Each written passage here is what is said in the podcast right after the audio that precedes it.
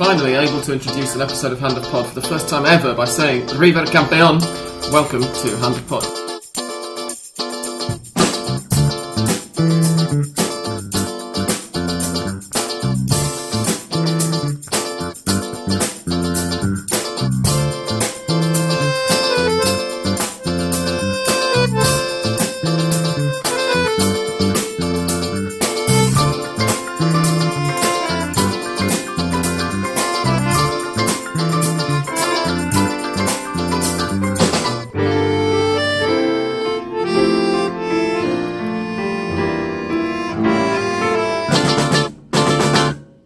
Going for three and a half years. We've covered seven short championships in full, and this is the first time in the Hand of Pod era that we are able to say those words. River Plate on Sunday were crowned champions of Argentina. For So you're not counting the Nacional. B there, there Sam?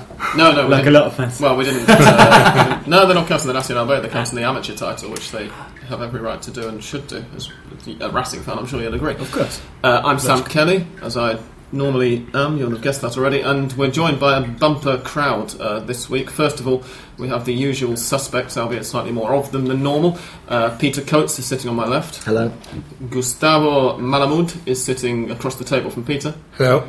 English Dan is sitting across the table from me. Good evening. It is English Dan's living room in which we are recording this evening. and Andres is sitting to my right Good evening. in very good spirits, as am I, you would have noticed already, thanks to Rivers' title win. And we're joined this week by some Americans, of all people.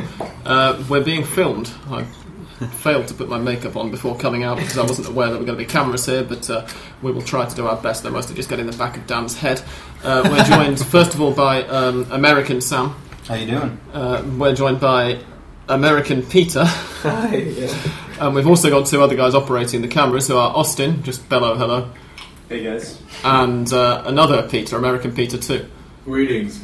Um, they will be jumping in from time to time with questions as we record, and then we will ask them exactly what they're doing in Dan's living room um, at the very end of the show. But first of all, where do we start? Because we've got two of the big five who finished at very opposite ends of this Torneo Final table, and I think it would be remiss of us not to mention both of them. Not So, quite uh, opposite ends. Oh, yes, very much opposite ends. Top and bottom is pretty No, much Racing opposite didn't ends. finish bottom. They're Fourth from bottom. Oh, you're right. You're talking about- third, third from bottom. If it was a long tournament, it would have been. uh, of bottom. course, right. They finished bottom of the season. But if it was a long tournament, River wouldn't have won the title. no, they wouldn't have. done. Um, I, I was getting. uh, That sounded very prepared. yeah, Ra- Racing managed to finish two points off the bottom of the table. All boys and Argentinos Juniors, the two uh, relegated sides, and there are still only two relegated sides for the moment. Both finished on 15 points for the Torneo Final. Racing managed to jack their way up to 17. A mighty 17 points. Yes, uh, with a what was it they did in the final round? They lost to Godoy Cruz. Of course, yes, they lost 2 1 away to Godoy Cruz. That meant that Godoy Cruz was safe. Um, the other relegation candidates we shall talk about in a while, but we have, first of all, just to mention, at least in passing, Racing's rather pathetic season. If Argentina had a proper relegation system, Racing would have been relegated about four weeks ago, was it? Uh, yeah, they would have been done a while ago. So we were safe there. I'm happy to say. Indeed. Never change. I hope. By the same system which relegated River, of course, three years ago. Indeed. Um, and River have now picked themselves up from that historic low and are champions of Argentina, as I mentioned already, for the 35th time. Um, Already 35 times you mentioned it. Yes, Wow. quite possibly. it's Um, getting that way. they did it in, in the style that Joel Richards, if he were here, would, would tell us is Rivers Rivers way. Ganar, golear, y gustar. I got those last two the wrong way round, but it's the same thing anyway. It's three G's uh, of win, enjoy, and, and thrash, basically. Um, they beat Quilmes 5 0. You will remember as uh, we, who was it? Me, you, me, Peter, and uh, Andres, wasn't it? Last week, uh, were discussing the fact that there were three sides who went into the last weekend with hopes of the title. Gimnasia and Estudiantes were the others, but it was in River's hands. If they won, they were champions, whatever happened. As it happened, both of the La Plata clubs lost at the same time as River beat Quilmes uh, 5 0. Fat Fernando Cavenaghi scored two goals and no longer looks quite so chubby. Uh, Gabriel Mercado celebrated his inclusion in Argentina's World Cup long list by heading in a goal from almost on the line to make it 2 0. Uh, Christian Ledesma scored his first goal for River Plate in his 111th match. That was a stonker as well. What a What way beauty. uh, to do it. Made it 3 0 with a 35 yard pile driver, which could not have gone any further into the top corner. And in the 89th minute, Teofilo Gutierrez um, celebrated his own World Cup trip by finishing off a lovely little passing move and sliding in a really slide rule Manuel Lanzini through ball to make it 5 0. Uh, the celebrations lasted long and loud. Fernando Cavenaghi afterwards uh, tweeted that he needs a month off now, so he won't be playing the Super Classico. I think he meant for the uh, Torneo Final general stuff he needs a rest, but it did read a little bit like he had a massive hangover. Um, the other results on the same day were Tigre 2, Estudiantes 1, and Gimnasia La Plata nil, Boca Juniors 1. That's last result, hilariously, for River fans, means that Boca are the team who finishes runners up, which only adds to the sweetness in a way, does it not, Andres? You're the River fan, so take it away.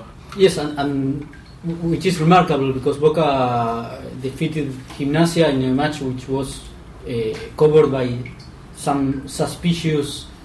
Uh, it was like uh, no one, no one believed, or, or a lot of people thought that they wouldn't be that that strong in order to Gimnasia to fight for, for title as well as River. But of course, they were playing for their own Copa Libertadores place. Yes, Uh, because the Copa Libertadores spots go for next year to the winners of the Torneo Final, which, if I didn't mention it already, is River Plate. Um, the winners of this year's Copa Argentina, the winners of this year's Super Copa Argentina, I think, which is going to be played between either River or San Lorenzo, and whoever wins the Torneo. Uh, no, whoever wins. No. No, Uh, the Copa Argentina winners don't, do they? It's, the winners of the Torneo Final. The winners of the Copa Argentina. Wins the the, best- Copa Campeonato, which the has winners been of played Cop- on Saturday. No, no, no, no. If San Lorenzo win, they go next year to. Ah, yes, of course, right. Yeah, River are in it already, so it doesn't count that way for them. But yeah, you're right. San Lorenzo too. Uh, the best Argentine team in the Sudamericana, And the winner And of of course the the winners of the-. Torneo What's- what's- Transitorio. currently being called the Torneo Transitorio or Torneo Transición, but we don't know whether. It, I hope it just turns out to be another Torneo Inicial. um, plus the winners, the winners, the team who finished top of the season-long table, i.e. If you're from Europe, the league table, as you would call it, um, and that was going to be Boca Juniors. If they'd won by one goal more than they did win by, they needed to win by two. Um, as it was, the victory over Gimnasia meant that they did go top of the league overnight, but that they couldn't possibly finish top of the league because San Lorenzo and Vélez Sarsfield, the two clubs who were going to finish above them, were playing each other, and whichever one of them uh, got the result they needed, it was going to be enough to take them above Boca, at least on goal difference. I apologise for that police siren in the background.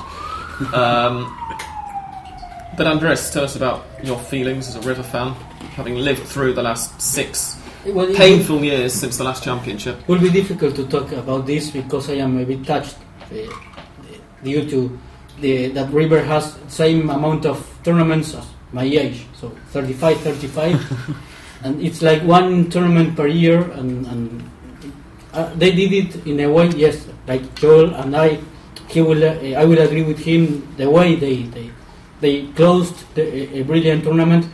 Of course, you, you if you remain and you only stick to this match, you will say that River was uh, like uh, luxury and they, they had matches in which, for example, against Colón, against All Boys, that uh, were pretty awful. But uh, in this case, we can say that it was they rounded a, a, a, a, deservedly deserved uh, trophy because well uh, they were the, the best. You can't argue with the table, as I said last hand poll and uh, well, yes, happiness has flooded River Plate supporters, uh, uh, and they, and apart from that, the party after the match against Quilmes, which uh, previously could have been more difficult than it was, uh, was uh, an example. The, the party after the match was like the supporters with the with the cell phones. The, To be clear, we're talking they- about the party in the stadium, right? Not the ridiculous gathering at La Rural that happened the following day. It was broadcast live to the nation on Fox Sports yesterday.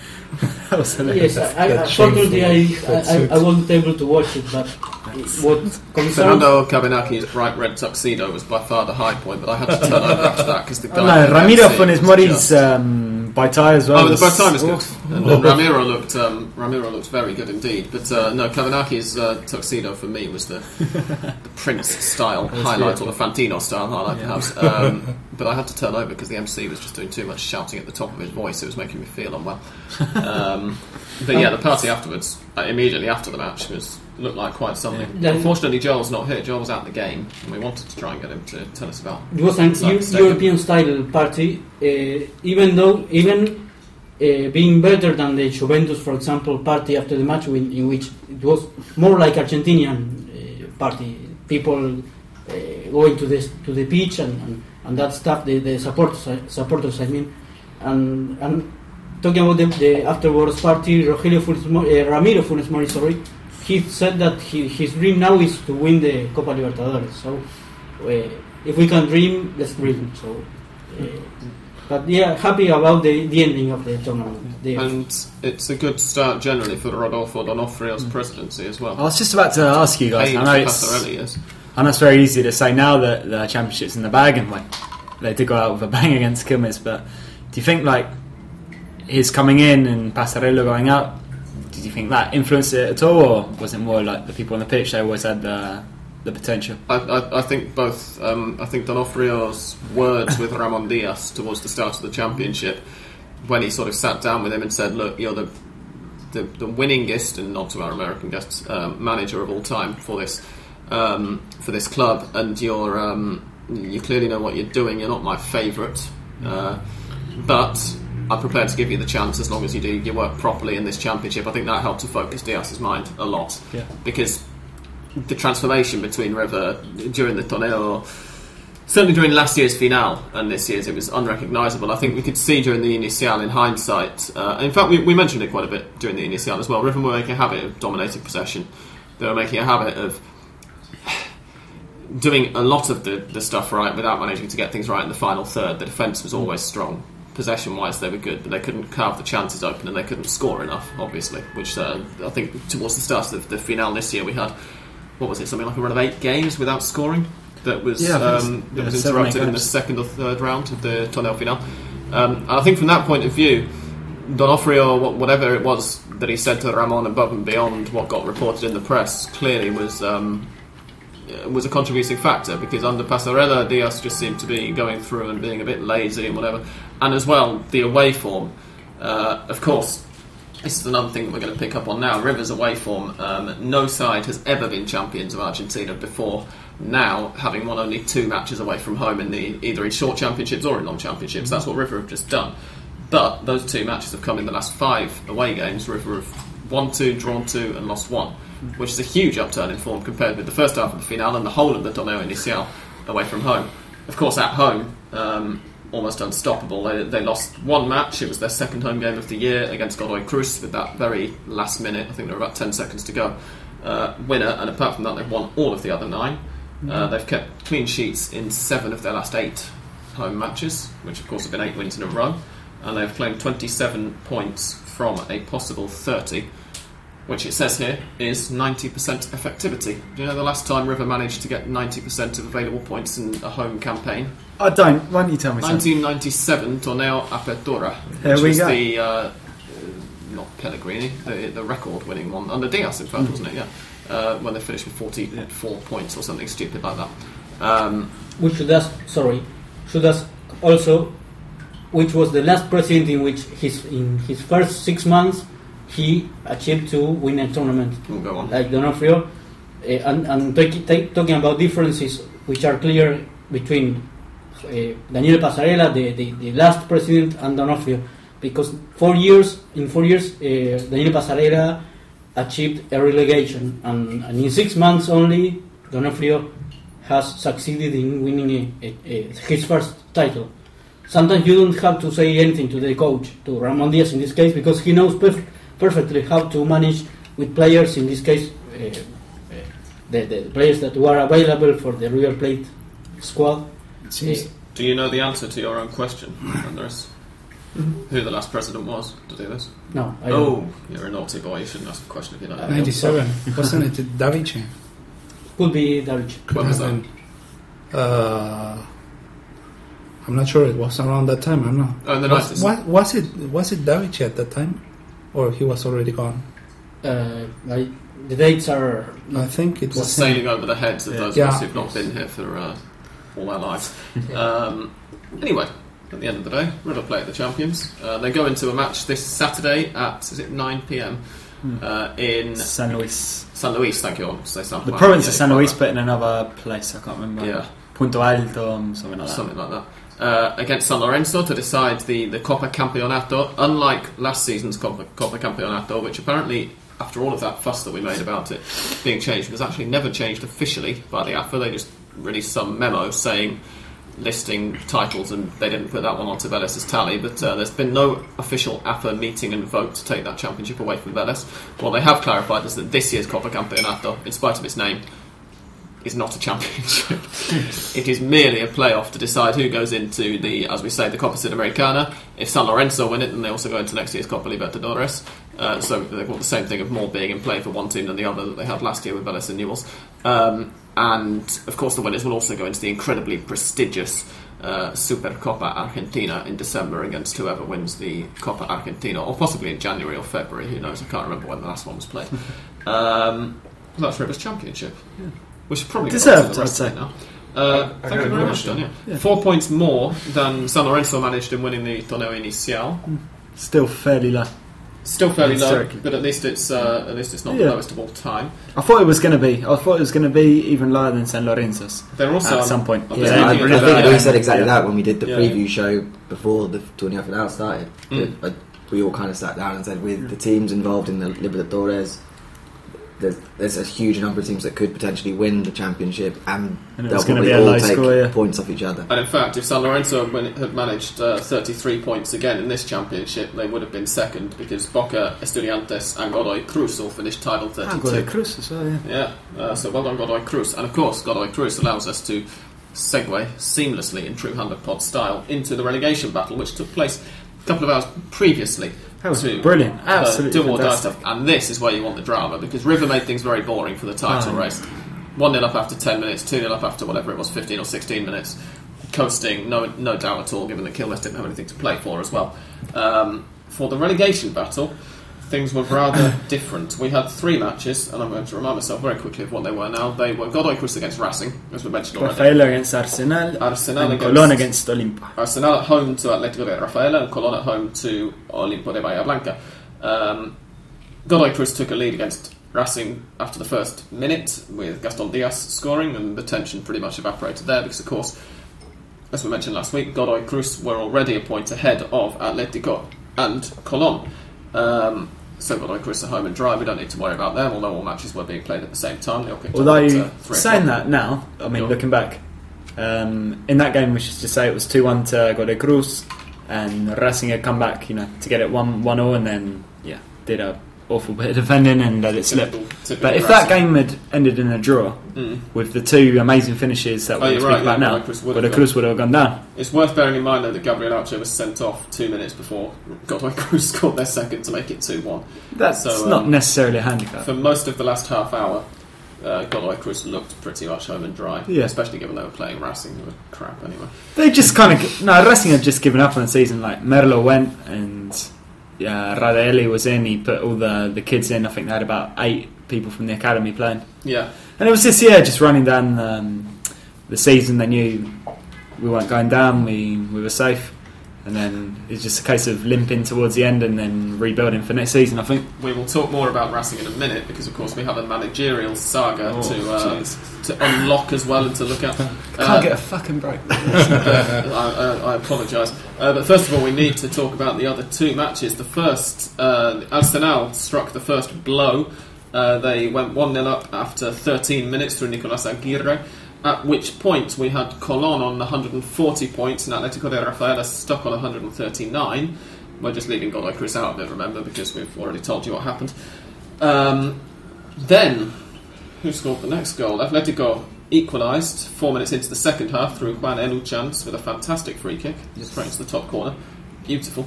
Um, to make it 1 1, and the two teams once again were tied. But merely 20 minutes later, no, hang on, no, haha, 15 minutes later, uh, Matias Sarulyte put Olimpo 1 0 up away to Colon, and Atletico was safe. They had 140, Colon suddenly back down to 139. Five minutes after that, Dario Gandin scores for Colon, and it's 1 1, and both are tied on 140.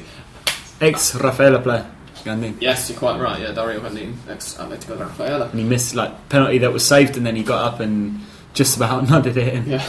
Incredible. Um, and that's how it remained until stoppage time. When in stoppage time, Lucas Albertengo broke through the back line at in Sarandi and finished low past Alejandro Limia, Arsenal goalkeeper. Uh, Christian Campestrini, of course, was suspended for this match. Suspended or injured? Suspended. Suspended, I think. Yeah. Um, to make it 2 1 to Atletico de Rafaela with about a minute or two minutes of stoppage time to go. The director's box, where the Atletico um, directors were, went absolutely berserk, of course, and Rafaela think they've saved themselves. The camera's cut to, well, in fact, the camera's cut. I cut, I changed my television channel to Santa Fe, where the other match was also being screened, of course, because Football para Todos allows us to see all of these games one by one and flick between them. Um, although I wasn't at my own house, so I didn't get to enjoy DirecTV's headache-inducing split screen this time around. Um, at which point we got to enjoy three minutes of Colon fans just standing around with their Oh, hands on their devastated. heads, crying, Absolutely devastated. completely understandably, especially after Oh, the yeah. season that Colon have had, um, going up and down, having the points deduction, having the major crisis where they didn't even play the match against Atletico de Rafaela, which could have been key in the end if the players had turned up for it. Oh, Now, that's right. yeah. if they if they just turned up to play it and lost it, they wouldn't have had a six point deduction. They'd have finished above Atletico by three points. No, six point deduction was for uh, Nelson. Oh, you're quite right. Yeah, that was Yeah. the transfer paid- saga. Uh, the Rafaela just got saga, the points for. I paid yeah, that for uh, yeah. Juan Carlos Falcon Yeah. Yes, pass of course, to yeah. Atlante, Mexico. So scrap that bit, what I just said. Um, until with the last kick of the game, and literally with ten seconds don't to go. if you could even call it a kick. It was sort a of a roll and There was a yeah. free kick punted into the box. Lucas Alario went up for it, headed it into uh, Nereo the. Olimpo goalkeeper Nereo Champagne. Thank you very much. Uh, who punched it straight back down into Lucas Alario's midriff, knee, bollocks, Let's say head, somewhere. one of those parts, extremity. Let's say. And it trickled. It could have gone anywhere. It could have easily gone out for a goal kick. It could have gone out for a corner off a um, an Olimpo defender. It went into the bottom corner, and the cemetery of elephants erupted. Palermo For the style goal. benefit of our visit- visitors, that's the nickname of Colon's ground because they used to beat a lot of big teams A- a there. typical This time case- they beat Olimpo though. a typical case in which the ball wants to get into the Yeah. into the net. It just Mariano, had to go in. Mariano afterwards on Twitter, and I'm going to put this across because, of course, Mariano's not available to record with us today, um, was in true Argentine style voicing his unease about exactly how legitimate these last minute goals are. The way that he put it was, right, you'll like this. Who are Atletico de Rafaela managed by? Burruchaga, Which club is Jorge Burruchaga a legend at? Independiente. Arsenal de Sarandí as well. They were playing Arsenal de Sarandí. So Mariano couldn't help but suspect that just possibly Arsenal had allowed Atletico de Rafaela to get that late goal, and that then Colon had had a word with Olimpo and said, "Just go easy." Eh? I think, however, that the nature of the winner for Colon sort of scotches that theory. Yeah. Uh, You couldn't have- that it, it you was couldn't the have done that scrappiest goal thing if you it tried, was scored with ten seconds to go. Um, and yeah, there was no way it could have been deliberate at all. No. Um, so a hell of a, a relegation finale, and it's going to be a true final now. We are going to finish the season having had two matches and not just one between Atletico de Rafaela and Colón because they're playing off against each other. They're kicking off at 2 p.m. Hmm. It was moved from 3 p.m. for some reason. I think possibly so the second half didn't clash with the Champions League final. Um, on Saturday in Rosario Central's stadium, and it's going to be winner takes all. Is it a match followed by a penalty shootout, or is it a match then half an hour of extra time, then a penalty shootout? If done, Probably be just a penalty shootout, I think right? it's just a penalty Since shootout. they do that in the Libertadores. Yes, I think they, Sudamericana. there will be not not a, a, a how do you say it? after the match de largue. Uh, Mm. No, I'll go time. straight There'll be 10,000 fans on each side as well after yes, fraught negotiations. in a stadium of about fifty thousand, Yeah. oh, maybe forty-five thousand. Because Colón wanted 20,000, Rafaela wanted it played behind closed doors. Yeah. So they compromised, or rather, Grondona came in and said, right, this is what we're doing. And they gave 10,000 to each side. They basically said that because um, Rafaela said that it, that it was a hazard because of security issues and whatnot, but basically it was because they were outnumbered Yeah. Of for the match yeah. Colón would take 50,000 easily. easily. Yeah. Um, it's being played in Santa Fe, of course, because both of the sides are uh, from the province of Santa Fe. It's being played in Rosario, that's Santa Fe province for the non-Argentine geographers uh, who are listening. Um, those were the six matches. Then we've covered all six of them that were meaningful. On Sunday, uh, there were a couple. There was one on Friday and one on Saturday. Prior to that, all boys. No, versus Vélez Bel- San Lorenzo, San No, Lorenzo I was know, but that, yeah. that wasn't on Sunday. Ah, So- right. Don't worry, we're getting to that. We're going to cover the non-meaningful ones first. All Fair boys against Belgrano. Did anybody see it? No. No one in the whole country, sorry. No one bothered watching it. It's all Not boys even always in around. Um, it ended nil nil. From what I read afterwards, it was dull. Not much else to say. But just neither t- side had anything to play for. No, exactly. All, all boys, of course, uh, their final uh, home match, and I suppose they might have wanted to play for Pride, but that's about it. And Pride doesn't count for much when you're all boys. So there you go. Uh, Argentinos Juniors bid farewell to the Primera for at least six months with a 3-2 defeat away to Rosario Central. Um, that one I also didn't watch, but it looks like it was a bit of a cracker. Uh, Walter Acuna, I have seen the goals. I think it was Acuna's goal. It was really good, wasn't it? There was a long range screamer from Jesus Mendez to open the scoring Yes, 21 and minutes in, and then Acuna's yes. got the winner. Well, he got what turned out to be the winner. He put them 3 1 up, and uh, Argentinos Nicolas Freire uh, pulled one back with a few minutes to go. Uh, that was 3 2. That was rather good. And then on Sunday evening, um, Lanús and Newell's Old Boys drew 1 1. Victor Ayala with another fine goal. That was a long ranger as well. And Alexis Castro um, for Newell's. And then on Monday, we bade farewell to the Torneo Final with, as we've mentioned already, the match that was going to decide the. Um, the the top of the season long table business with Copa Libertadores qualification.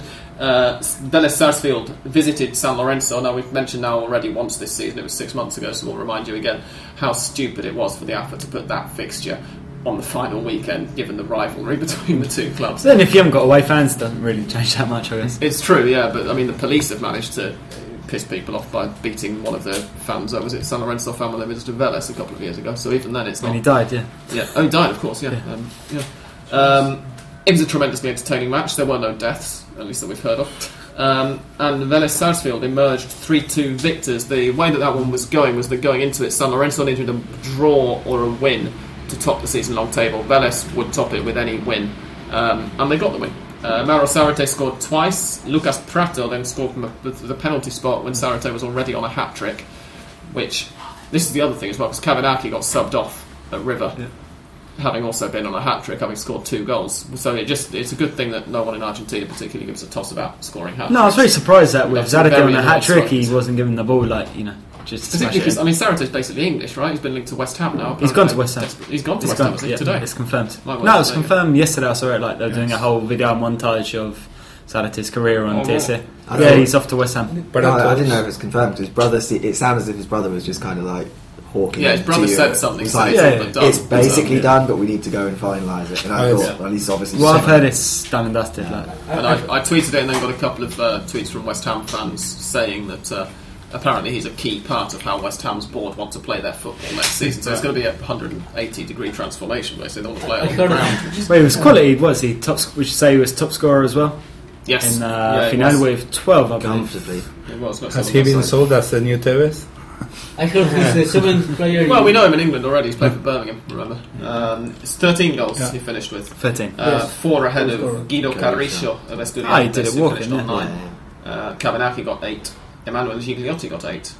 Jose Valencia, the little Seven. train, got seven Seven. for Olimpo. But talking Um, about sorry, talking about Sarte, I We're not going to go all the way down the goal scoring list. Andres, yes, keep. yes, I heard he's the seventh player in, in, in to play for two different teams in the Premier League. So Argentine player. Argentine player. yes. Yes, that makes much more sense. Um, so good luck to Mauro on his latest excursion to England. We hope it lasts a bit longer than he did with Birmingham, who for some reason didn't want him after he saved them from relegation before. Um, so that's your lot. Vélez Sarsfield finished top of the, the table. We've got Super Final coming up this weekend between, as we say, River Plate and San Lorenzo. Uh, is there anything else to mop up from the Torneo Final? We've mentioned No, I think that's crap. fairly comprehensive. I think we need to apologise to Boca Juniors fans, perhaps, for having slagged them off basically the entire season, and they've ended up finishing second in the season-long table and second in the Torneo Final. Nah, they were pretty shit though. But how is this if they finish second in the table? Then it's the holy shit. that's exactly what my girlfriend's my girlfriend's dad, who I've mentioned before, of course, who is a Boca fan, came in just as River was celebrating the title on television. And uh, started looking through the table and said it says something when this Boca side have managed to, Yeah. to finish No, that high. he's spot. Um, although really- Boca did finish finish in fantastic form. Uh, Yeah, they finished with that when they've already had no chance of the title and they were just playing for playing for fun. They went The big games they they bottled. Three, four, five, six, seven, eight matches unbeaten at the end, with uh, the last five in a row. Hmm. Um, so not bad. But mathematically, and with the chance for two games to go, that wasn't going to happen, obviously.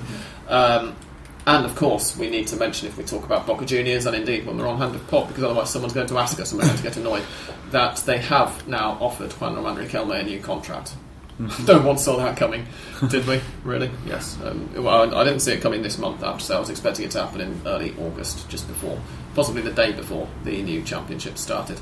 Uh, but it's One happened year. already. Although this is just a kind of Yeah, One this year is step step forward, 18 months. because now it's just now, yeah, but now They've offered they- one they year, offered once it, 18 and now it's like, well, we'll see. So They're, they're almost following my advice of a couple of weeks ago, I'm just giving him a six month contract because he only plays well a few months after his contract's up. Nah, he won't. Well, he yeah. won't The, sign a six the other thing is The whether or not Boca he's Board- actually No, I going to know, sign but they that. should have offered it. Uh, apparently, he has been offered Well, one year it. contract, and Yeah. he now Wants wants to discuss with his. Yeah. manager because he has offers from Brazil. No teams, of course, did uh, No. revealed. Uh, and the same story as last year. Yeah, uh, Exactly. he- The So- thing is that it kind of seems like the Boca board are basically playing the odds um, in a way that if they offer a, uh, Riquelme a one-year contract and he refuses, they are not like left as the guilty ones as, course, as it no, before. I mean, the only reason they've offered him a contract at all is they've been backed into it. I think the Boca board seems to realise what we've said for some time, which is that it's probably not the best idea for the team's development to keep Riquelme on the squad when they've got other younger number 10s who need playing time and who can't get playing time when Riquelme is an option because he's Riquelme. Problem is, Uh, he's still a very good player. Like Well, in, indeed. letting go of someone like Riquelme is, is hard. You know? Yeah. Yeah, but we'll More see if that- he's as good once he signs the contract. Gets uh, stuck into think that's a very Asado cynical, or And then something. spends, Very the, cynical winter, spends the winter in La Tortuga drinking mate. Yeah. in the sun. Truth is that world is waiting for him to say no, and, and he- so that they say, "Oh, okay, we offered him a contract and he said no." Mm. That's the truth. And one impression I get also that is that um, what, what, we- what we were speaking about uh, before uh, Boca finishing second, yet we haven't managed to put a finger on it. It was basically because Boca lo- either lost the really dumb uh, games or the really important games in the season, and Riquelme basically managed to pull the differ- to to do the difference in some of them. Like for example, that, that free kick on in the River game. Mm. Yeah. Which did in The fact Tigre make a game. difference, but the Tigre game was Tigre brilliant. game. Of course, the, the weekend after, yeah, the, the last minute winner from 30 yards, 25 yards or something into the top corner, followed by a shrug of the shoulders. No, well, if you fuckers aren't going to do it, then I'll do it myself. And then walk back to the. Exactly. Um, there we go. The, the next uh, big tie, of course, for Boca is the Super Clasico against River Plate in Cancun. No, not in Cancun, in Mexico In City. It's been moved to the Estadio Azteca um, to to take into account the fact that I think they've realised that yes, people will actually buy tickets for River against Boca even at low prices. Uh, yeah, they were going to have it in some states, 25, 30,000 seater stadium in, in uh, Cancun. Why not play it in the 110,000 seater Estadio Azteca? Um, so all of that lovely money will be flowing in on the, think it's the 31st of May, isn't it? Um, So look forward to that, uh, Argentine football fans. There is one more big fixture left before the World Cup, even though it's a friendly and it's going to be rubbish. and Fernando Cavenaghi is not going to be playing, so it doesn't really count. Though Riquelme, so he's, he is going, didn't he? Riquelme probably is going, yeah, I wouldn't have thought he'll... Uh, I'm, I'm sure I saw today Yeah. or yesterday the headline. it would make sense. I, I would have thought that they, they've got some kind of... The people who've arranged the, the match, I Yeah, think, yeah. have got some kind of Messi for Argentina style contract where Right, yeah. certain players on both teams have to play He, assuming they're he fit. can play that match and then leave because the Yeah, but it's- is until be the his 30th display, June. yeah. End up in That, that would be hilarious. if he plays that and then announces that he's going, he's had an offer from Mexico while he's been there. Um, we're going to play some music now, and we will come back and very briefly mop up the stories so far in the lower divisions because we've got both Gustavo and another lower division fan, Peter. Um, here with us. Uh, there are a few rounds to go, but don't go away.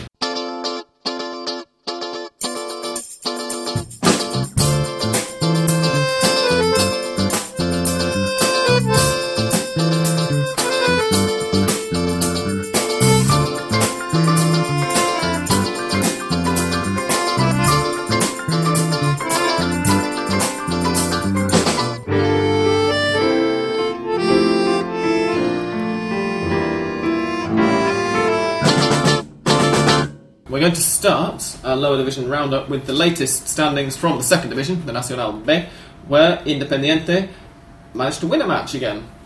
It's at least two in a row without losing now, is it not, Peter? Uh, 2 1 away to. In fairness, you were only playing one person. Um, Douglas Haig was the gentleman who was in opposition, and he went 1 0 up He did. uh, yeah. from a penalty, was it? Oh, no, it was Independiente who equalised from a penalty. yeah. Um, No. Or, or was, No. was that the previous No, Independiente it's the again? Am I just making this up? No, the Douglas Haig I uh, you're scored the a bit penalty with the Teveno, uh, a former Belgrano player, and then Thank you, Ross. Insua I'm not, uh, I'm not going Yes. mad. got the equalizer and Penco. Yes. And all three goals were in the space of sort of ten In the space of 13 minutes, yeah. I, It was I, a gust I turned on, I, I turned the TV on, switched over to the channel that it was on coincidentally, and saw the replay of the foul for the penalty. Uh, I'd missed the whole of the game up to that point, so I managed to see three goals in 13 minutes and then sort of didn't pay any attention and no more goals went in. Um, so I'm going to take credit for that Independiente. Can you do that more Um, often, please? I'll try to. It was a victory which temporarily put Independiente back into the one remaining promotion spot. We have already seen, of course, Banfield and, for the first time ever, Defensa y Justicia promoted to the first division already. Uh, there are three games now to go. Uh, Defensa y Justicia seem to have given up because they lost 1 0 at home to Ferro on Monday evening. Uh, Banfield beat Villa San Carlos 4 2 in a tremendously entertaining match, which I It's a very did watch game. nearly all of. Um, on Tuesday evening, It was basically played in a swimming pool, but Yes. they did alright. I can't imagine. I couldn't believe it was such a good game considering the conditions. Like they could barely walk. pretty much water polo. Yeah. Uh, it was quite ridiculous. Uh, Instituto on Monday night, at 9 pm on Monday night, uh, beat San Martin de San Juan 3 0 um, to move back above Independiente. Independiente are now, I think, fifth, aren't they? Again, For, for Fourth, with, I Ur- think. Ur- with Huracan. Oh, they're joint level of points with Huracan, of Yes. course, yeah. Um, Huracan just won today, the postponed match, as Peter mentions. Uh, so Independiente de Córdoba, now, uh, Instituto de Córdoba, uh, now have 62 points. Huracan and Independiente both have 60. Everyone down to and including Union can still go up. Uh, Union are in ninth on 53 points because there are nine points to play for. Of course, it's highly unlikely that Union actually will go up because it would require everyone else above them to lose and then them to get into a playoff if they won all their matches. Um, are you feeling more or less optimistic, Peter? The, the question we ask you every week. Yeah, well, and the same answer, neither more or less. At least it's still, again, it's still kind of within Independiente's hands, seeing as they still have to play Instituto. So that's going to be the crunch game. But I guess now the kind of if they balls that up and let Huracan to slip through in the third, third promotion, Oh, that- that well, that's- hilarious. Come that's on, the, the concern as well, I suppose, because they're kind of the form side certainly out of that pack. I Yeah. don't think they've lost now for maybe eleven games or something. So Let's So bring long. Huracan's record recently up. Huracan are 10 matches without losing. They've won 7 and drawn 3 of the last 10. And at home, they have won 6 and drawn 2 of the last 8, which is quite some going. Yeah, go. so Uh, they've got Talleres de Córdoba, Unión, and Almirante Brown still to come. Two away games and one at home. Um, but yeah, they are very much the form team well, at playing Almirante Brown on the final day. is- Almirante Brown are relegation threatened when they bring the scene because we never mentioned the relegation battle in the The day. shed is uh, down already, no? Talleres, Or they're uh, almost down. still kicking. I Still think. kicking. I think Talleres is still kicking. Villa San Carlos are down. Yeah. They've managed 24 points from 39 matches. Villa San to Carlos think we never spent had all a chance. season laughing at Independiente. I mean, poor Villa San Carlos. Um, they're Slightly down. different expectations, maybe. Well, obviously, obviously. Um, Almirante Brown very much in the battle, but it's Talleres and Gimnasia de Jujuy who are currently. Oh no, uh, there are four relegation spots in fact in the B, of course. Um, so Talleres, Gimnasia de Jujuy, and Almirante Brown the teams currently struggling to keep their heads above water. And the reason that we're mentioning the relegation battle in passing in the B is that we've got Gustavo, who is now going to fill us in on the Primera B, which confusingly is the third division. awaiting the return of uh, San Carlos, which was basically um, the, the our our, um, our expectations of them when, when they went to the Nacional B were basically well they're going to be back down in one year. Um, The smallest club to be at that level in in a ridiculous So, yeah. time. Yeah, um, Chicago has managed to gain to gain the title and promotion. Uh, to was it two in, two games ago, and uh, there's basically now the struggle to uh, to to finish in the in the G4 in the playoffs for the for the second second promotion to the National B. There's only one match left now, right? Uh, yes, the the final the final week, and then. Um, but basically, the places have have, have already been decided because, um, for example, uh, Temperley and Atlanta have already uh, qualified like a game ago, and uh, now basically the, the, the ones playing for the, for for the for the fourth place. Uh, for the fourth- fourth place, Yeah. what am I missing here? Are, Platense, uh, yeah. are Platense and Defensores de Belgrano who cannot play the the promotion for the for Nacional B as they are play uh, uh, as they are matched for the relegation battle to Primera C. Mm. Uh, Defensores, I've got the table up in front of me.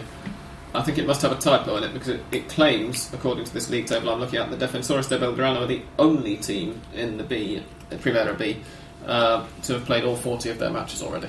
No, it makes sense. Yes, Yes, there's they have- 21 teams. You have a, a spare team Yeah. in, in each. Uh, Ah, yes, of Each course. team has Right. a libre Which- choice. So Defensores are in fact already in assured of fifth place because they've got 61 points and Phoenix in sixth are on 57. Uh, so of course they can't be caught. But as you say, they're involved in the Promedio struggle as well. um, Do they need to play in the playoff for the relegation and then get out of it to play in the promotion playoff, or are they no, they have no chance. both? If they are They've still in go the relegation, relegation. uh, they're basically they Oh, they they're basically bottom of the depend on on Villa Dalmine's uh, defeat this weekend, which, which could send Villa Dalmine down to uh, Primera C. Right, I've got the table as I say in front of me.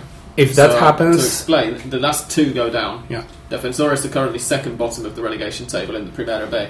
And Villa Dalmine, the reason that, that this might happen is that Villa Dalmine have played two seasons to Defensores three in the Primera B, so therefore they're divided by fewer matches and a defeat would Hmm. drop them below. crazy. Match is crazy. After, after an end of season in which in the Primera the relegation table has been tremendously simple because all three of the teams who went down have all had Now three we're seasons on the board, plus the two teams who just about survived, Colon if, or Atletico de Rafael and Godoy Cruz, of course, all went into the last round with three seasons on the board, and it was just a matter of looking at the number of points. The Primera B is reminding us exactly why it's a That's good. stupid fucking system to employ. It's crazy. It's it's basically you have to expect to see what happens to with Villa Dalmine if they win off the or if they tie or lose, Yeah. and so if they're playing another game, or like Defensive Belgrano could have a chance of going up, or they could go down.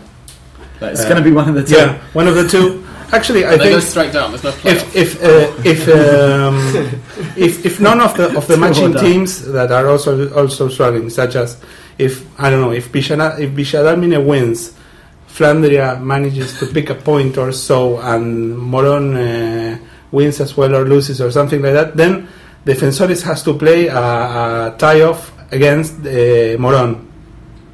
It's We've got Stupid. five five matches being played simultaneously on Sunday at, three thirty. Uh, to avoid any, anything suspicious. Right. Deportivo Merlo, Deportivo Merlo against Phoenix, Barracas Central against Atlanta, Los Andes against Y Urquiza, Villa Dalmine against Colegiales, and Flandria versus Deportivo Moron. Flandria is already down, so uh, chances for uh, for Defensores de Belgrano, unless unless uh, Villa, Villa Dalmine loses, are pretty slim. Villa Dalmine, if they got. Villa Dalmine uh, are at home to uh, Colegiales. Ah, should win. Last team, they should win, but who knows? With Rondina uh, on command of Villa Dalmine, they have managed to basically lose everything they had at sight. I will propose. Yeah, a, and Villa Dalmine overall of five without a win. That's the other.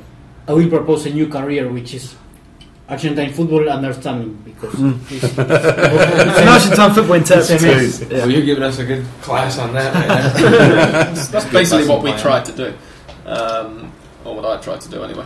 Um, how are Atlanta doing? You're an Atlanta fan, Dan's an Atlanta fan. So Uh, tell us. They haven't, they haven't been losing, but they haven't been winning many games. They um, got a very good result. Not the last game, in the game before again. Ooh. No, we lost to Platense. Yeah, but before that, it was a win against Acasuso. Asusus, Acasuso. right. That kind of sealed the place in uh, Reducido in the playoff. Like, so yeah, there's been a lot of draws. That's what Oh, I've seen more than anything. Away to Barracas Central on the last weekend. Barracas Central have a chance of going the playoff, right? Well, they did. I, they did. Yeah. No, now they don't. I think Ah. I see it more fit for for Phoenix to come in than Barracas, but uh, who knows? Um, The thing is that the playoffs ha- haven't yet been defined, so basically this this last sch- schedule is basically to define who will play as local in both ties of uh, uh, in the semi-final and the final. And as we mentioned, Phoenix or Barracas Mm, Phoenix chances of getting to the playoff, they're both on 57. Their chances depend entirely on Defensores de Belgrano going down. So on the Alicia Dalmine result, basically. Uh, as if all this wasn't confusing enough. How about the Torneo Argentino? Ah, Nah, no let's not even this. go into it. Oh, we should. It's exactly the No. same level. It's exactly the But same it's a lot more complicated. You'll see. There's like five different stages. Yeah. Yeah, I, I remembered this just as I said it, and to be honest, I'm already uh, regretting opening the table. You should regret it. One thing we do know, however, is that for the first time at second division level, because the teams that get promoted from the Argentino A go up to Nacional B, of course, not Primera B, Nacional B, Oh, we're going to have a library in the second division. Club and Biblioteca, Club and Library Ramon Santa Marina de Tandil, uh, who were set up as a club and library. Makes as, sense. As, as Dan mentioned on Twitter a few weeks ago, um, are up, are they not? I tweeted the team asking why they're called the library, and they never got back to me. There's a It's library in their club premises, is what I Wikipedia doubt it. I seriously So, doubt it. Yeah, a library in a chess club, a chess club apparently. Like So you could call the team like Club and. Toilet. I don't know. Could do, could do. Club and Toilet Villagrepo. Club, like, yeah. club and cafeteria, Club and yeah, club and cafe, and club, club and and, swimming pool. club and stadium. Yeah. Um, Sounds like a horrible London theme pub. Like, yes, uh, they are. I think going to possibly be joined by CAI of Comodoro Rivadavia. That's uh, uh, uh, Comisiones de Actividades Juvenile Infantiles. Activity Commission. Commission. um, or Childish Activity Commission um, of Re- Comodoro Rivadavia, as Andres translated their name into one time on Twitter. There's a very good hashtag called Ascenso en Inglés on Twitter, which is basically people, and I say people, it's basically me, Seba, and Andres, and the guys from En Una Bolsa tra- uh, translating every name of every lower division club in Argentina into into English, and some of them are, It's valuable public service. sir. some of them are I used to do the same with the with the football chantings in in the ascenso as cánticos gringos. Nothing will ever beat La Concha de tu Madre, all boys. For that. but we can try. Um, anything else to mention in a very brief uh, lower division roundup? I don't think there is. Is there? No. Not much. Super. We will get back to you with. Uh, we don't know whether there's going to be a Hand of Pod next week. There might be after the Super Finale. There might not be since the Super Finale doesn't really matter. But in a next couple of weeks or three weeks or something, sometime before the World Cup, we're going to do a pre-World Cup one, and we will get back to you then with uh, what happens to Independiente on the, in the second division and what happens to the various other sides who are fighting to come up through different divisions. But for now, here's a little bit more incidental music. Uh, we're going to come back, and before we answer the listeners' questions, we're going to ask a few questions of our own and find out why exactly these strange Americans are in English Down's living room.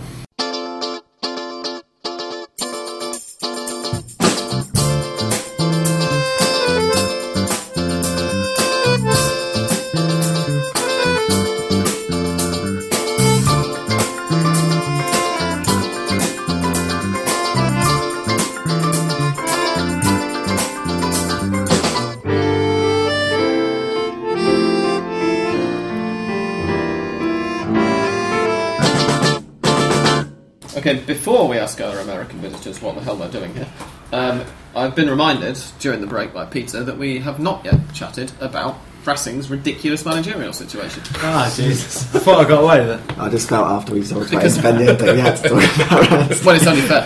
Uh, Reinaldo Merlo, of course, was uh, fired or walked out or both or Yes. something like this. All of the above. Fernando Fernando Radaelli. Uh, Fabian. Fabian Fabian. Radaelli, you're quite right. The uh, the the fire uh, fireman has come in to uh, guide them through. He's not exactly he's not as much a fireman as Carlos Lombardi, but that's what he's felt like this season for Racing. It's his second caretaker Or spell. third. No, because there was another guy who took Ah, charge of the Nacho. Yeah, Yes, Nacho Gonzalez. Of course, yeah. yeah. We had six coaches. No, five. But six changes, I think, this year. Was it Zubeldía, Radaelli, Ischia, Nacho, Merlo, Merlo, and yeah, six changes in one year. Um, and they're now searching for a proper manager. And the Yeah. search for a proper manager has been taking some time and has got. Well, there's no rush, you know. It, it's become quite amusing. It was a historic day, I thought. I thought the whole Scorn Bride thing about um, about Gareca was brilliant. Oh yeah, well, This the first. So Gareca's Gareca fine. was first. Gareca was talking to Newell's old boys and talking to Racing and saying on every And Universidad de Chile. and Universidad de Chile And Celta de Vigo. And And and Celta Celta de de Vigo.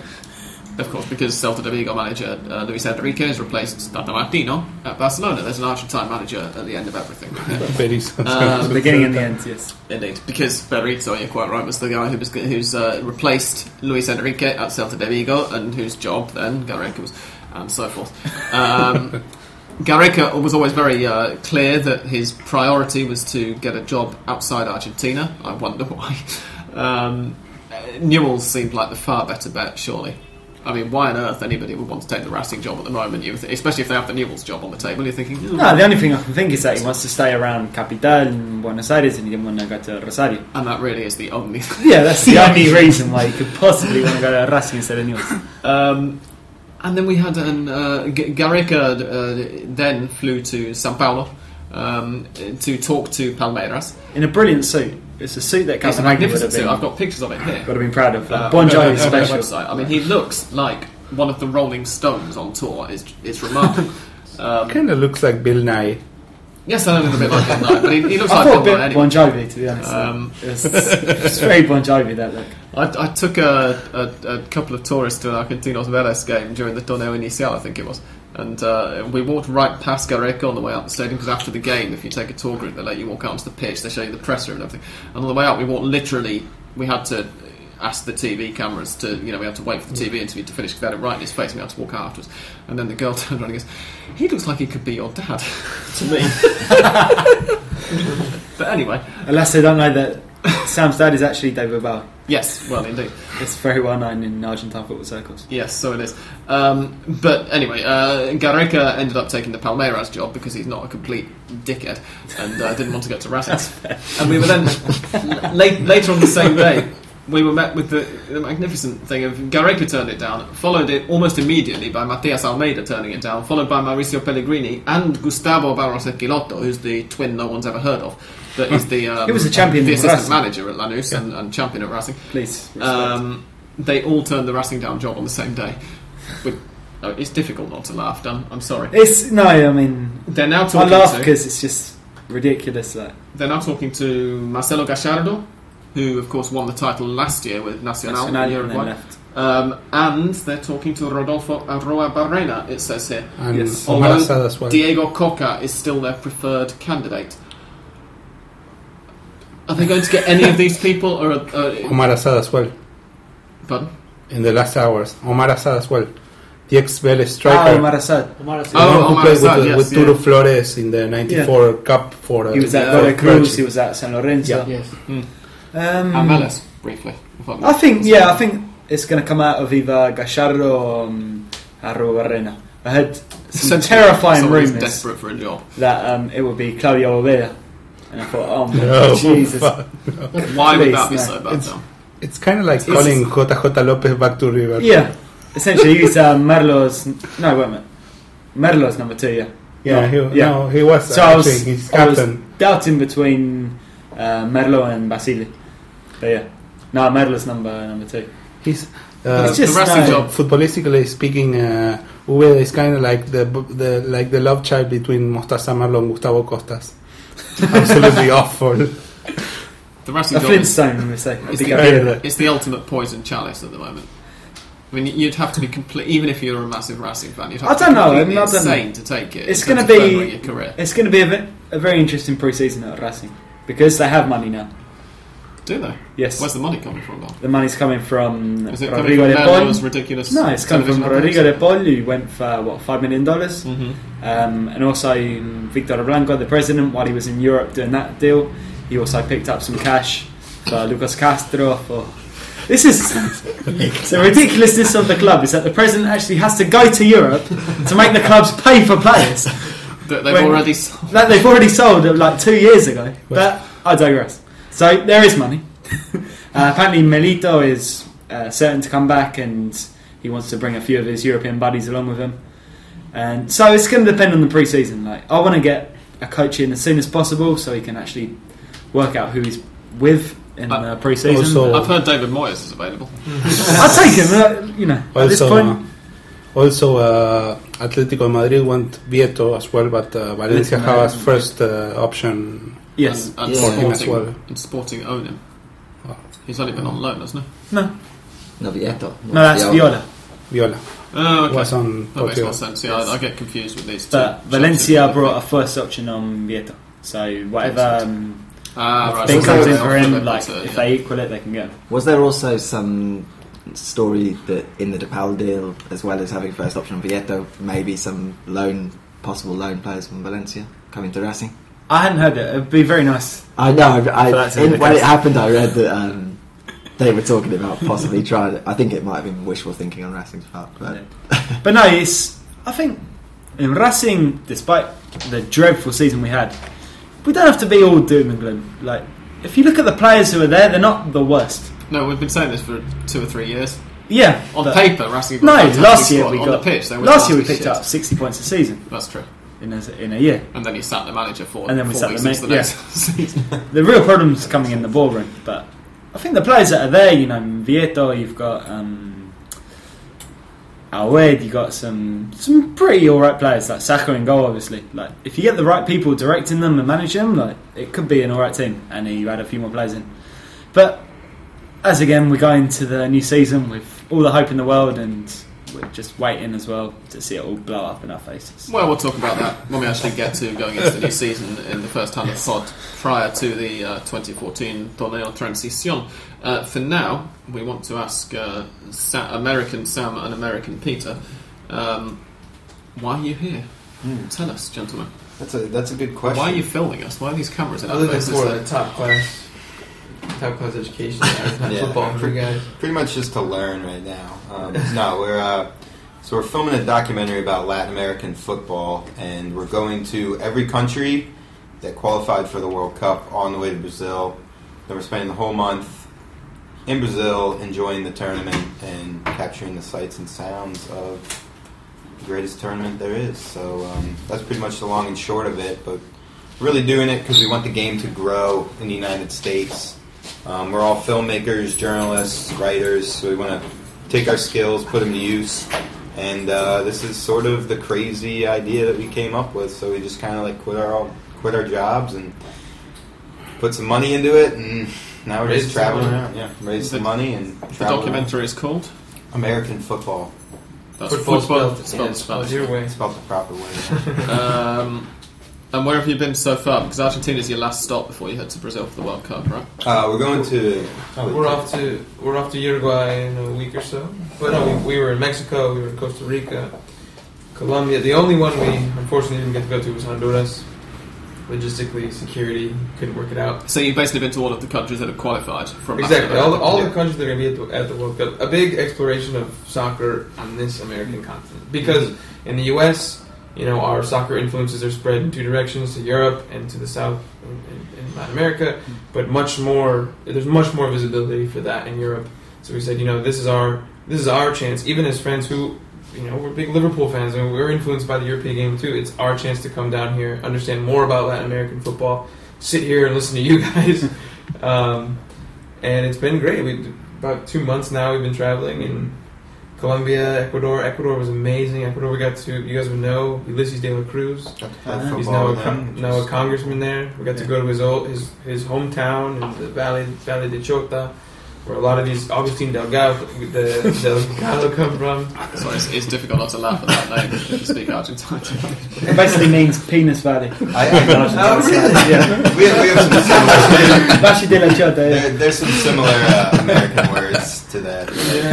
We, we made a few jokes about it. the. Chota Valley, Yes. whichever. Uh, but it was amazing. You know, we got to play soccer with Ulises. We got to sit down with him at the Congress and do an interview with him. Um, in Colombia, Yeah, he's, we- he's a he's a congressman now in yeah. Ecuador. So Hmm. Colombia, we got to go we- in Cali, Colombia. We went, got into the stadium like this rogue way with the barra of America de Cali, which is, which seems to me much like Independiente here. Big, big, big club in stuck in the second division for a while. really fighting for promo- promotion. Same nickname. same Yeah. colors. America, yeah. shared, uh, Same colours, shared yeah. a lot of players as well. Yeah. Dude. Yeah, well. But um, yeah, we got involved in that. That right in the middle of the barra in the in the, in the stadium, and it was it was very very interesting, interesting experience. So, how many games have you been to in your travels around Latin America? we've been to went to a Tijuana Xolos game in Mexico. That was good. went to three games in Costa Rica. Yeah, To two. Saprissa and two for Heredia. One between Heredia and Saprissa, Um, and the one in in Colombia, in Ecuador. We did not go to any games, and then the season's kind of ended Yeah. in Chile, and we unfortunately the scheduling we kind of made some errors coming here. We Got arrived here. Aires just the Yeah. day Day after, the weekend. yeah. or the day But there's after. still Independiente down in uh, second division. Luckily, Cool. the second Yeah. division. Yeah, so Yeah. we're actually yeah we're thinking about heading heading there on, on Saturday with you know with a smaller camera and just taking some some you know Or maybe some images of the, of the fans and the, And I'm intrigued. I'm intrigued to ask that uh, we've been in touch for some time. I'm not sure when you first got in touch with Dan and got invited along to the podcast, but of course you guys have been emailing me for Yeah. a few months now already. Um, and uh, I, I was struck by the email that I received from Sam the other day saying, "So, when is it that Defence Eagles, DC, and Banfield are going to have a chance to get get promoted? When they were both promoted like two weeks ago already." Uh, and it, it kind of that that tells me a lot about how confusing some of the league structures are, not just here, but also in the rest of the countries you've been travelling around. Where's the most ridiculous league structure that you've been to? Because I know that there are some that are worse than Argentina, where at least now it's just the top three go straight up and they come straight down, even when you've got the Promedios and all of the ridiculous championship stuff. that's tough. Um, knockout stages, second knockout stages, Well, all the rest of it to decide a league title. It's Mex- Mexico's a, it's pretty straightforward, but it's kind of weird because it's I think it's what 18 teams in in the first division, but they have well, the Mexican system's an example because it's one that's very widely known anyway, and that everyone's Mhm. used to because the Mexican league is relatively watched and it's Yeah. stable. The system's been the same for a fairly long period of time, so anyone with an interest more or less knows how the Yeah. championship works. But it's really not, it's really kind of a stupid system. So it's well, like a it- league it- title. yeah, it's it's it's a league, but then at the end of the league, it's like oh, we're gonna have playoffs too. So it, Well, yeah, and I I guess it, you also just got the fact that Leon were just crowned champions Yeah. and Yeah. finished eighth in the.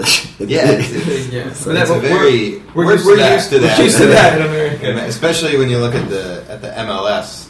Mm. Um, I remember one year they had so Real Salt Lake from Salt Lake City, which is very far in the western part of the United States, Gomitos, go won the. Eastern Conference title one year with I think they they had a losing record and then they ended up winning the MLS Cup as Eastern Conference champions Mhm. because the way the playoff system worked, it was unbalanced. There were too many teams in the Western Conference, so one of them had to like qualify for the other playoff s- structure. Even without so they were- promotion relegation, the MLS. Yeah, it's, it's I would very say our league's pretty pretty damn confusing. We're, we're just kind of making it up as we go. So Yeah. But uh, you know, the idea the idea of the whole documentary that we're doing is to educate and to, and to Yeah. inspire more American fans to, to take their influences from from from So- here. And in Mexico, they, they, they have in Mexico a, a, a, simil- a system which is similar to the NBA, like a, the draft or something like that, like with the transfers and, and, and players that can be signed with. I think in the US, not in And yeah, No, not, in- not, not so M- much in MLS, Mexico. not- yeah, ah. it's very Yeah. much an American sports league. It's got because we have the college system, we have the college the super draft. Why they call it super? God knows why. But they, super they- in front of anything. Yeah. It's better. It's- you know, they pick the best college players, bring them on their team. Um, yeah, and then the, you know the playoff system is, is all the same. What I wanted to ask you guys is, um, well, obviously you've probably seen a lot of difference between um, playing in the US and then playing down here or playing in Europe. But are there lots of differences between, like, between Latin American countries, like the culture of football, say between Argentina, Colombia, or Costa Rica, Chile? Like, do you see the kind of differences, or is it more of like a shared culture? I I think so. I think especially when you look at sort of the fan culture. Um, you know, for example, in Costa Rica, you know, Pura Vida, the Pura Vida lifestyle is very easygoing, very relaxed. You can see that in their fans. You know, they're they're very passionate. But it, you know, it was it was interesting to see those matches and then go to Colombia and experience the Cali match and just see the different level of passion and care that people have. Not that they don't care in Costa Rica, but it, it, it reflects sort of their society, um, which is a really cool thing for us to experience and part of what we want to show with the movie. But there's um, definite definite differences from country to country, and even even with the football, a lot of it's similar, but Um, you know, I think in Mexico, uh, we kind of benefited from seeing a team that likes to knock the ball around and play some attacking football in Tijuana Xolos. Then you go to Costa Rica, where the players aren't as talented, I'd say. A bit older. A bit older. They're all like 32, 33. Um, so there's a lot, a lot of long ball, a lot of, a lot of you know, you got your big target man up top, and you just hoof it up to him and hope for the best. And then, you know, Colombia was a little different, but that was a second division team as well. Right. But Um, even but they, they they played with a little a little more flair too. I think. a bit more physicality there. Yeah. Bigger players. hmm Yeah, that's and, and then in Ecuador too. We didn't see any matches in Ecuador, but the, pretty much the story we talked about was how um, over over the last couple decades they've changed the way they scout players to look for these physical specimens who have like some talent instead of Yeah. instead of focusing on on the skills in particular related to football. They really focus on finding these these really big, strong players. So Who can be kind of formed into good footballers. Exactly. And Yeah, I know something similar happens here as well. I remember reading an interview with Sergio Batista, the ex-Argentina coach. Uh, I think in his first few days, like you know, this was when he's coming off being the youth coach and stuff. And he was saying like the problem here now is um, they're just always trying to rush youth players off for sale at 20, 21. So instead of kind of developing their talents, developing their skills, it's bulk them up in the gym, get them stacked up, and then ship them off so they can they can hold their own in Europe. So I think it's something that's happening across the whole continent. They just want to sell as quick as possible. Yeah, I think one of the cool things about this is we've had the chance to get into the, the youth ranks and see how different countries develop their talent, when, and that's something in you know in the U.S. where we need to bridge the gap between young players because there's so many young players who play soccer in the United States, but then there's just this this break between ages like the, like 14 to 19. They just stop their development, or they go on, they go to high school, and it becomes a popularity contest. They play American football, they stop playing soccer. But if they can keep playing, because we've got you know great Yeah, athletes, it's, it's, Well, it's, it's still a mystery why we've never had a superstar. You know, we've never really had a soccer superstar. There's a lot of problems with, with the American game and the way they try and cultivate talent. I mean, obviously, geographically, it's a massive country, and it's difficult to really create such a comprehensive scouting system and rating system and keep track of all those players. But also, it's still very much a one sided game socially, I think, where, you know, like in Ecuador, our story was Chota Valley, these players who are from these poor regions who are finally being discovered. Who, you know, all these coaches and managers went out there in the '90s and early, like late late '80s, early '90s, to find these players in these poor regions who have never been looked at before. And in the U.S., we don't really do that yet, even though we have a, a really good amount of immigrant players, immigrant cultures. We just haven't really embraced that yet. Um, even, even yeah, even in big cities, you know, it's you can probably go to New York and find a dozen, dozen or so players that could that could kill any premier team in the U.S., which are predominantly kids who have enough money to, to join a decent league. You know, um, so it's still very much a A search. it- Big it- search for talent. It's, it's kind of a rich rich kids game still, and they need to sort of change that. That's my opinion anyway. Not Did you see any- agrees with that. Did you see any differences in, in from one Latin American country to another in those respects? I mean, Um, broadly, broadly speaking, you're saying that it happens more in the States than in Latin America, but between, for instance, Costa Rica and Chile, which is a country's economy at the moment is booming and is one of the strongest in, in the region, is there much of a difference there in terms of how they bring footballers through? It's difficult to say because we, I mean, not every country we really looked at how they develop talent, where they find talent. Um, I'd imagine so, though. Um, but I don't. know. You, you have any thoughts about that? Yeah, I mean, in Costa Rica, I, I think it's a place. I mean, it's such a small country, right? And, and, and, and a lot of people who do play soccer. There's a lot of American interest there. Um, in terms of the, I think there they have a big problem where they we watch the games and all these guys are old. All these guys are 29 to 30, 33, 34, and on the bench you can just see these young young kids, 20 to 25, who, who are eager to get on the pitch. And whenever they bring one on, he just lights it up, right? And you're like, you need more of this. And it's obvious. And the and the Costa Rican people we hung out with and watched soccer games, they were saying the same thing. And then when the young kids came on, they they, they got on the edge of their seat and they're like, "No, no, let's let's let's see this." Um, in Chile, like you said, we didn't really get into. There was no there was no games. There was not not much going on there for us. Um, but in a place like Colombia, where I think, as, as far as developing talent, you go anywhere in that country, mm-hmm. and, that, and there's there's people of all all ages playing in any league, any team. It- It's that that country is mad for soccer, totally mad for soccer. But you know, but it's funny. Not every Latin American country has the same amount of passion for, for football. If you go to Costa Rica, it's not all throughout. It's not all throughout. Colombia, you see it top to bottom. A place like Chile, I didn't feel it. The economy, you said, booming. Yeah, it seems like a mm-hmm. very developing, rapidly country.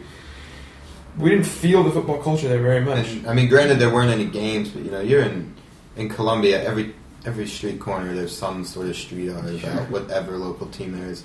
In Chile, we didn't. I mean, there was some, but you didn't really you didn't really get the same vibe yeah. that you got in some of the other countries. Sure. Yeah. Finally, guys, because we need to wrap this little section up quite soon, I'm afraid, because I have to go quickly. Um, if there's one sort of lasting impression that you, if you had to go back to the States tomorrow, the one lasting impression of football in Latin America compared with the States, compared with, I don't know if you've been to Europe and seen it there, but most of our listeners are from the States, and I'm guessing most of them Oh, haven't, haven't been lucky enough to come down here, so. My impression is go to your local park, find the kids who are talking Spanish, and start playing with them. You're gonna not only will you get better at, at playing soccer, you'll know more about soccer. Their, their, their passion is infectious, and you'll learn some Spanish, which to me is an imperative part of whatever the future of the United States. As the producer of Hand of Pod, I would like to say that we distance ourselves from any advice saying go and play with Spanish speaking children in your local. I think it's fantastic. yeah, But um, there we go. that's great. It's a heartwarming tale, all the same. As long as you take the kicks. I'm afraid, guys, I'm really sorry to cut you short, but I do have to be at my girlfriend's house in ooh, 20 minutes' time or so. so we are now going to begin. Uh, we're now going to begin asking some um, answering answering listeners' questions. Um, Darren Paul, we're going to zip through these as quickly as possible. Says any chance of a mention for Platense? They got a passing mention earlier, so that's a yes. Yeah. Uh, to remind you, if you can't remember what the passing mention was, they are third in the Primera B. They're assured already of a playoff place, aren't they? For the no, Nuggets? they're the fourth. Are they? We are the third. Atlanta third. I'm sorry, yeah, you're quite right. Yes. Um, but they look, they're, they're in the playoffs. Uh, as for Platense, we don't like you. We lost to you, and we wish to we wish to never see you again, especially in the G4 play uh, games. That is an Atlanta fan's view, not a hand of pod. I second it. Ask ask ask Santi as well uh, what he thinks about it. Darren also asks, is there any more vocabulary like Pac-Man in Argentine football? Uh, Pac-Man, of course, being the, the number five who gobbles everything up, and as Seba mentioned on Twitter a couple of weeks ago, it's a very 1990s expression. I'm guessing Gustavo and Andres are going to be best for this one. I think we already talked about that, and I, I mentioned Mercier as the one of the most uh, Pac-Man, similar to Pac-Man, because there is no anymore. I think uh, no, no that uh, players that eat the legs of the rival. If you, if you if you ask me about a player, I thought it was the, the Argentinian Pac-Man was Battaglia. He was basically able to eat the, the rival's legs as as well as steal a lot of uh, passes. Without In the being middle. called for that many fouls. Yeah. which is the really the real art to it.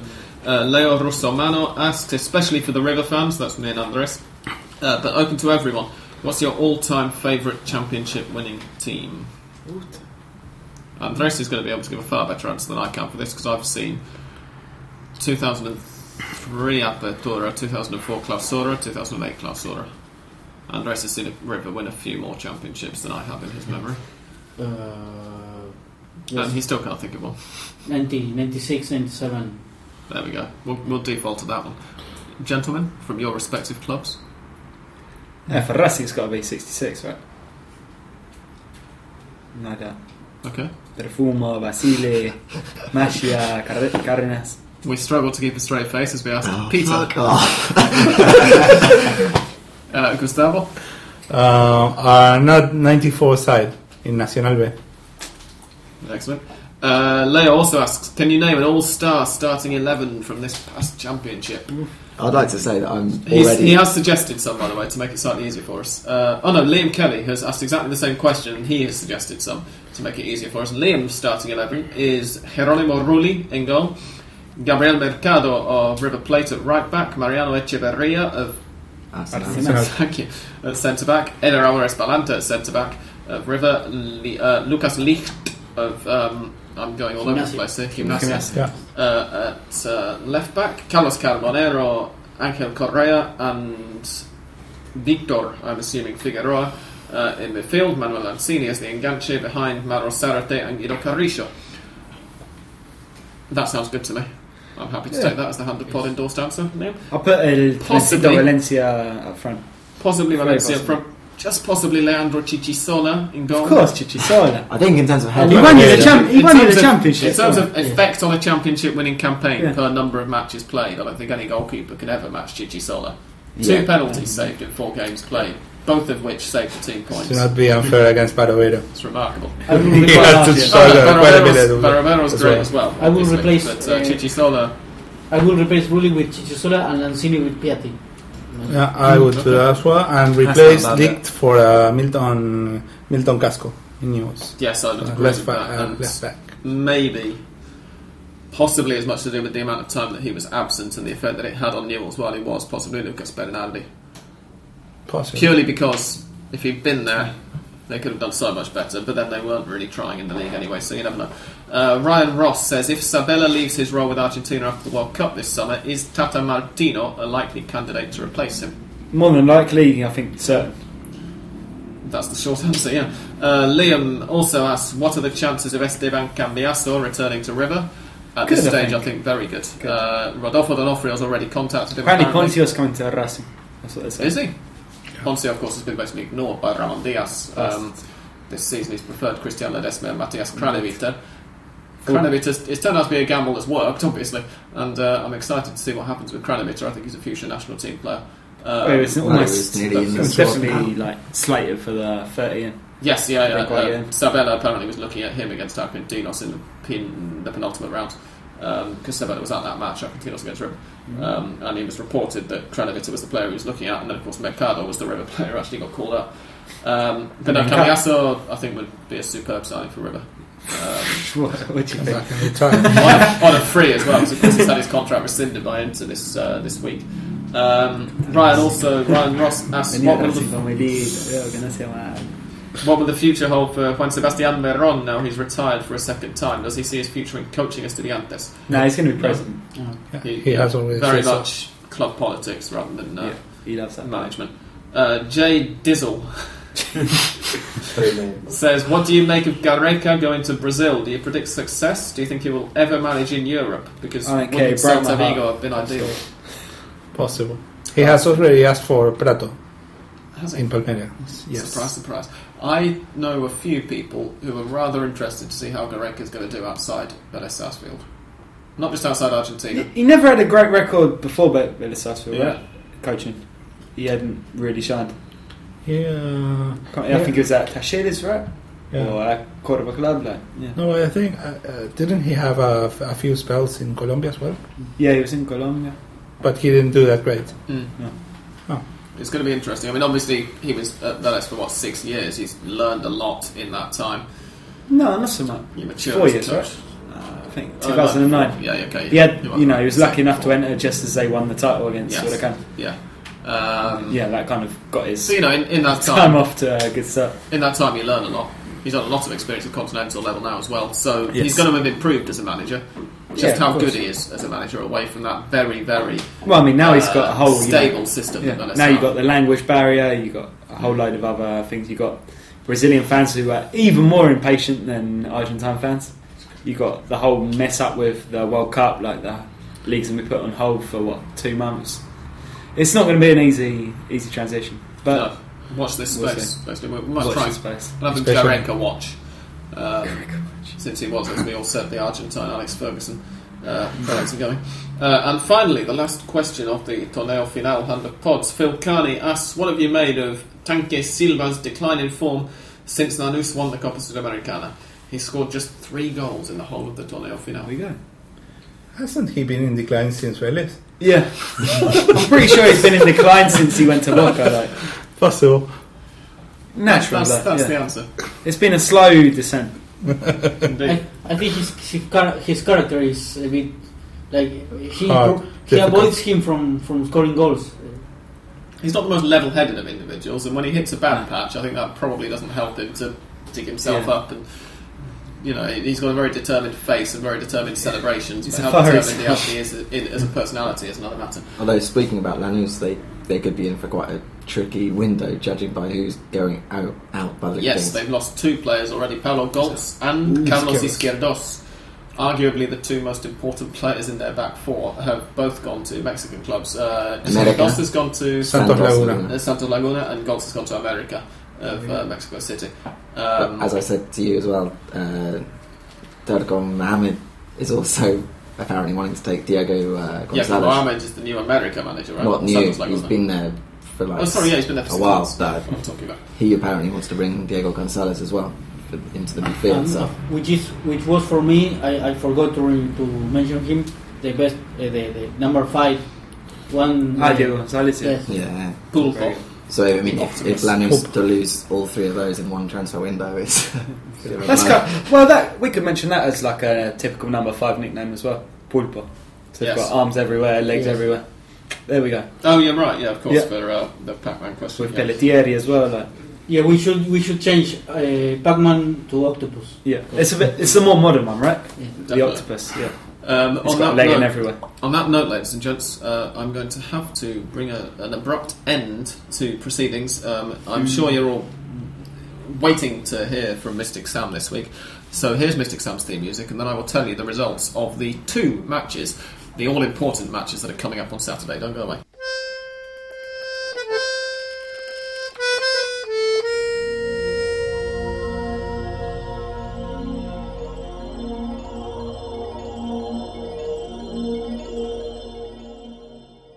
Okay, I hope you're listening. They're both on neutral ground. Uh, we can't remember exactly where San Lorenzo versus River is being played, but I'm going to go for. Go on, say that again. Punto Alto. Thank you. Provincia de San Luis. Uh, I'm going to go for River Plate to win that match by a goal. Could be 4 3, it could be 1 0. I don't know, but I think they'll win by 1. Um, and in the other match, the, the actual meaningful match that people care about and might watch, uh, immediately before the European Cup final, I'm going for the big Santa Fe Classico. Not really a Classico because they're not from the same city. Um, Atletico de Rafael versus Colon. Gonna go for Colon to edge it. I'm sorry, but do you really think more people are going to watch Colón versus Rafaela than River against San Lorenzo? No, that's not what we said at any point. That's what you said. I, I, I said it's the one that matters, which is true. You said the one that people were going to watch. because River San Lorenzo is essentially meaningless in that no one gives a toss about the Copa Sudamericana. I mean, come on. Um, those are Mystic Sam's predictions for this weekend. We will be back, if not next week. We might or might not give ourselves a week off next week. I've not decided yet. It's basically my choice, so we'll see. Um, but if not, then we'll certainly be back in a couple of weeks' time. Um, please listen, share with your friends, and look forward to our pre World Cup special. For now, it's time to say goodbye. And first of all, we say it from our um, American contingent. Let's say goodbye in reverse order. So, first of all, uh, American Peter 2. Goodbye. Austin. See you guys. Thanks for having American Peter 1. Thank you, guys. Uh, American Sam. Adios. And now from uh, the, the regular hand of podders, uh, first of all, who did I introduce last? It was Andres. Andres. Goodbye. Uh, English Dan. Goodbye. Gustavo. Goodbye. Peter. Goodbye. And from me, I'm running out of breath. Goodbye.